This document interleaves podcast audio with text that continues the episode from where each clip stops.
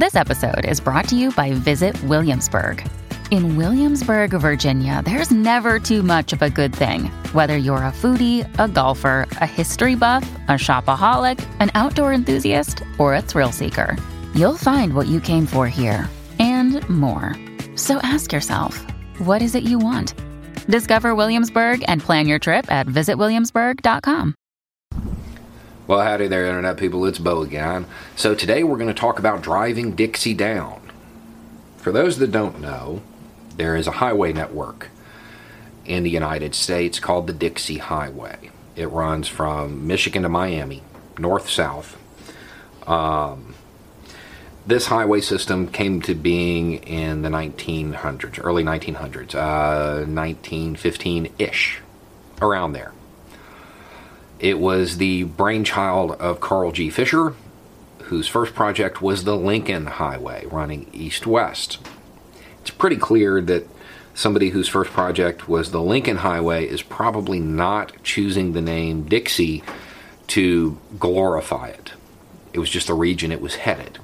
Uh, for those overseas who may not know, Dixie is the area of the country that was south of the Mason Dixon line. The Mason Dixon line is, was the dividing line between the North and the South. South of the Mason Dixon line, well, that's where slavery was legal.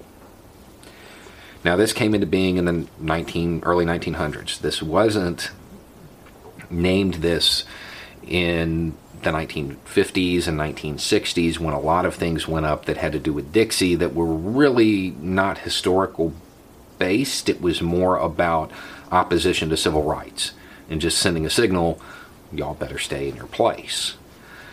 And that's just so you know, a lot of the Confederate monuments that people are talking about that are getting torn down, that's when they went up. They didn't actually go up like right after the Civil War. It was a hundred years later, and it was really just as a symbol to black Americans in the South.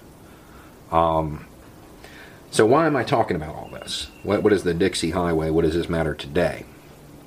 Um, it's a historic network of roads because it was built by di- different jurisdictions. Okay? But it doesn't get tourism like Route 66 or Route 1 or any of the other ones.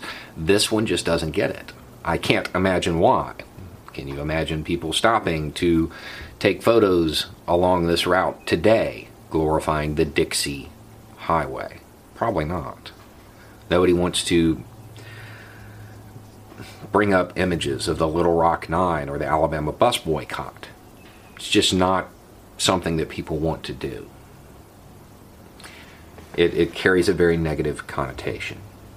Miami has just uh, elected to rename theirs.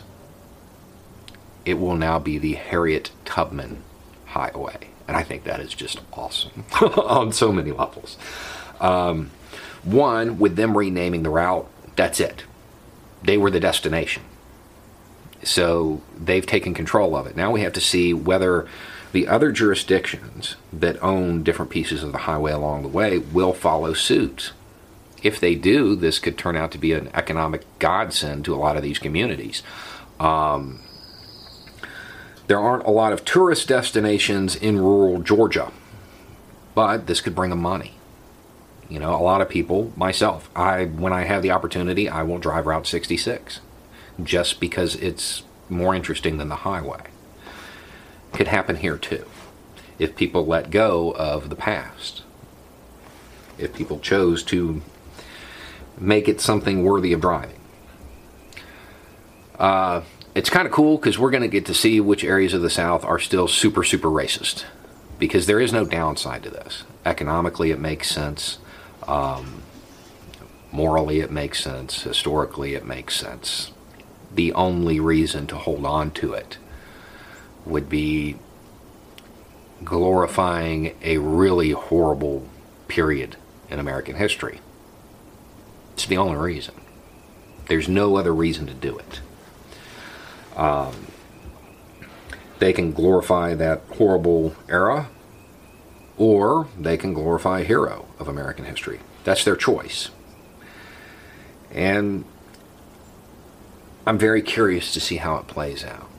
I really am.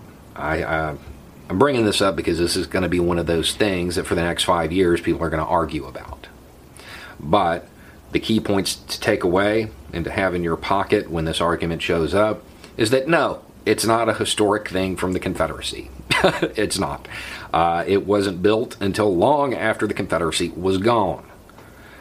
It wasn't even a thing that intended to glorify the South or Southern heritage. Um, just the region it was headed. That's it. There's no reason to keep this when it could be used to demonstrate that we do have a new South, that the country is moving forward. And uh, I do find a, a bit of humor in the idea that it is beginning where the road ended in Miami. Anyway, it's just a thought. Y'all have a good day.